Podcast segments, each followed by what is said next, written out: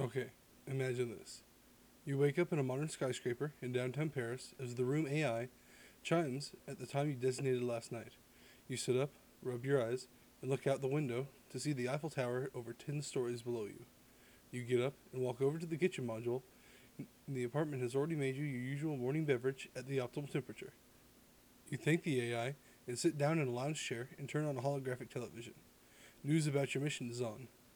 They say how it is the first mission of its kind and how it will revolutionize space travel as the public knows it. The mission will be the first to use a warp drive, and it will be the basis of a new colony if it's successful. All previous manned spaceflight has occurred within the solar system. You will be alone on the mission in a small exploration craft in tandem with your personal craft.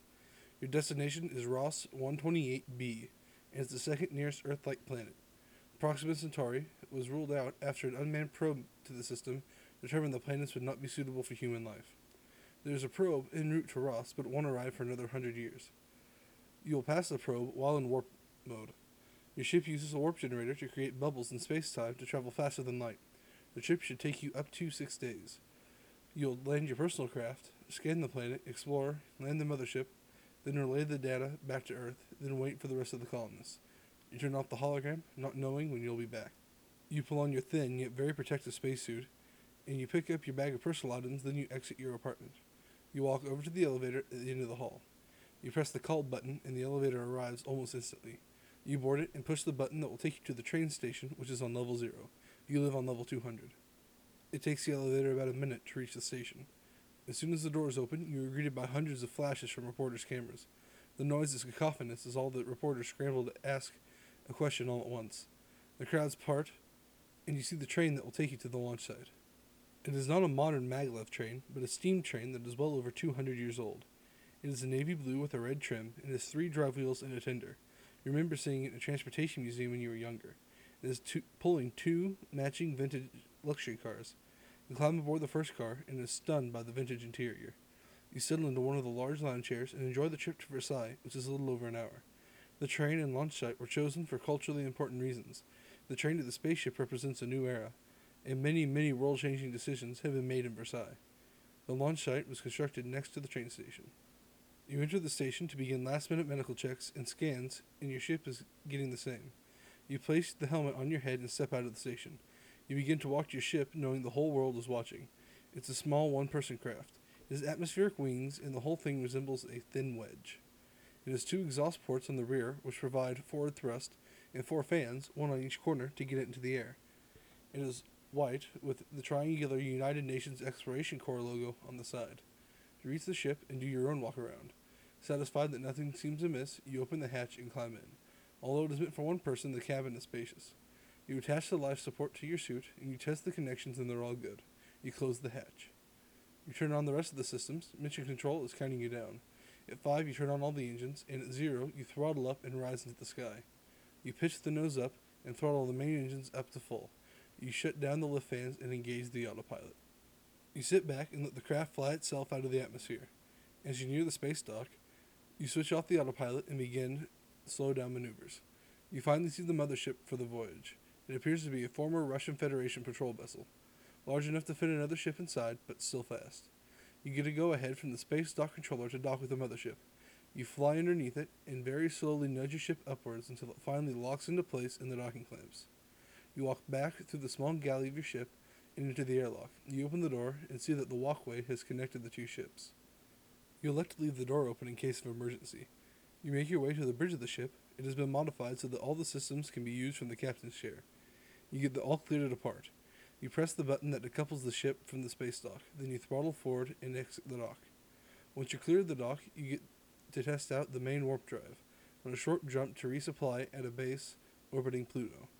You throttle the main engines back and flip a plastic cover that covers a red button that engages the warp drive. You double check t- to ensure the coordinates are correct. They are. So you reach over, press the button, and a timer engages counting up. It hits three seconds, and suddenly the viewport is gray. You're inside a warp bubble. You sit there monitoring systems and watching a timer, and marveling at the fact that you're traveling faster than any human ever has before. At 10 minutes and 39 seconds, space and Pluto suddenly appears in the viewport. You also see the resupply station. You dock and are given all the foodstuffs and supplies deemed necessary for the mission. Suddenly, a message pops up on the display screen. How did it perform? Is it successful? You respond with, Better than expected, extremely. I will depart in T minus five minutes.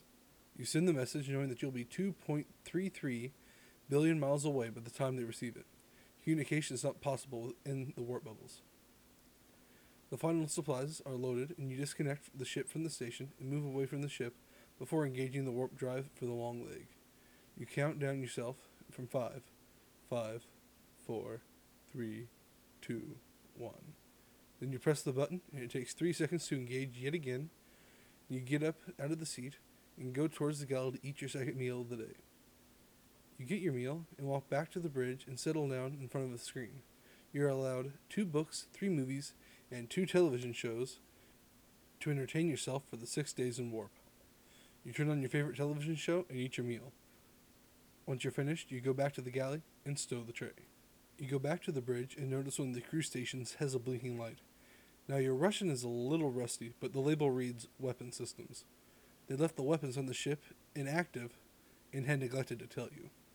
You decide that if you happen to meet an intelligent race, weapons weren't going to be an issue. You pull the panels and snip a few wires. Now the weapons are out of commission. You realize that you're still in your protective suit. You go back to the sleeping area and take off the suit.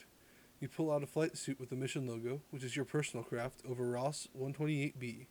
It is very reminiscent of the old NASA jumpsuits because of the blue color and placement of the patches. You look at your watch and realize it's time to sleep. You lie down on the bunk, which is surprisingly soft, and you drip off to sleep. You repeat a basic routine of eating, watching, and sleeping for the next few days. You pull yourself into the captain's chair as you prepare to drop out of warp space. As the counter ticks over to six days, you can suddenly see a beautiful planet with lush greens and vibrant blues. You're awed by the planet. You shake yourself out of it and perform the necessary maneuvers to get into a stable orbit around Ross 128b. You send a message to mission control that reads, Arrive safely, descending onto planet's surface. You go to the connecting pathway and descend into your ship. You open the bay doors of the mothership, decouple your ship, and descend to the planet's surface. You fly over the surface of the planet, taking sensor readings and gathering general data on the planet, and you circle it once before you find a landing zone that is pre made out of some sort of stone. It is empty, so you decide to land. Sensors indicate that the air is nearly identical to Earth's. You realize that you are so eager to, that you forgot your protective suit. The sensors say that you can survive without it, though. You open the hatch and step out of the ship, and are greeted by humanoid creatures, that look very similar to humans, but have a flatter face and are taller. They are armed, but the weapons are not drawn. The creature that seems to be the leader greets you in English. You are taken aback, and as you stutter to try to respond, the creature laughs and tells you that they had developed a real time translator and that they learned English through a broadcast received from Earth. It tells you to follow it, and you enter a large communal building during a meal. It asks you of its purpose on, on the planet. You tell it your mission details, and it seems shocked. It tells you that long ago a mission was sent to Earth in an attempt to create an alliance with Earth in the year 1947. The mission never returned. They tell you that they thought the ship was returning when you arrived, as the warp signatures are very similar. You grow solemn as you tell them about the Roswell incident, which the public had found out about in the Great Exposure of 2090, which sparked wars on, the, on Earth about 100 years before you were born. Thanks you for the information and asks you what, what you will tell Earth. You tell it that you will tell Mission Control that the planet is uninhabitable. Then you will fake a catastrophic failure and bring the mothership into land so that it may be upgraded and added to the planet's defense force. It smiles and thanks you.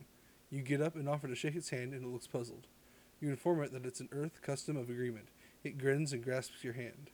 You exit the building and go back to your ship, climb in, and close the hatch. You fire it up and go up and dock with the mothership. You go to the bridge and sends a message that reads uninhabitable, returning home. Then you sit and wait for a bit and send down a message that reads Mayday, Mayday, Mayday. Warp failed. Then you rejury rig the weapon system to fire a warp capable torpedo, which you recently discovered had been made and put on board. You set its coordinates to, co- to collide with the probe and launch it. You shut down communications, then begin the landing process. An hour later, you are on the ground and the native scientists are poring over the mothership. You ask the leader where you can go to rest, and it gives you a whole house on the planet. You lie down thinking how you never thought the mission would end this way, but you're happy that it did, and you drift off to sleep.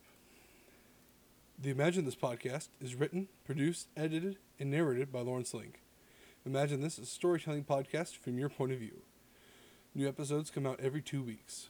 You can find us online at Facebook at Imagine This Podcast, Instagram at Imagine This Pod, Twitter at Imagine This Pod 1, that's the number 1, in imaginethispod.wixsite.com forward slash Imagine This. Imagine This can be heard on YouTube, SoundCloud, iTunes, Stitcher, and now Google Podcasts. Thank you for imagining the story with me.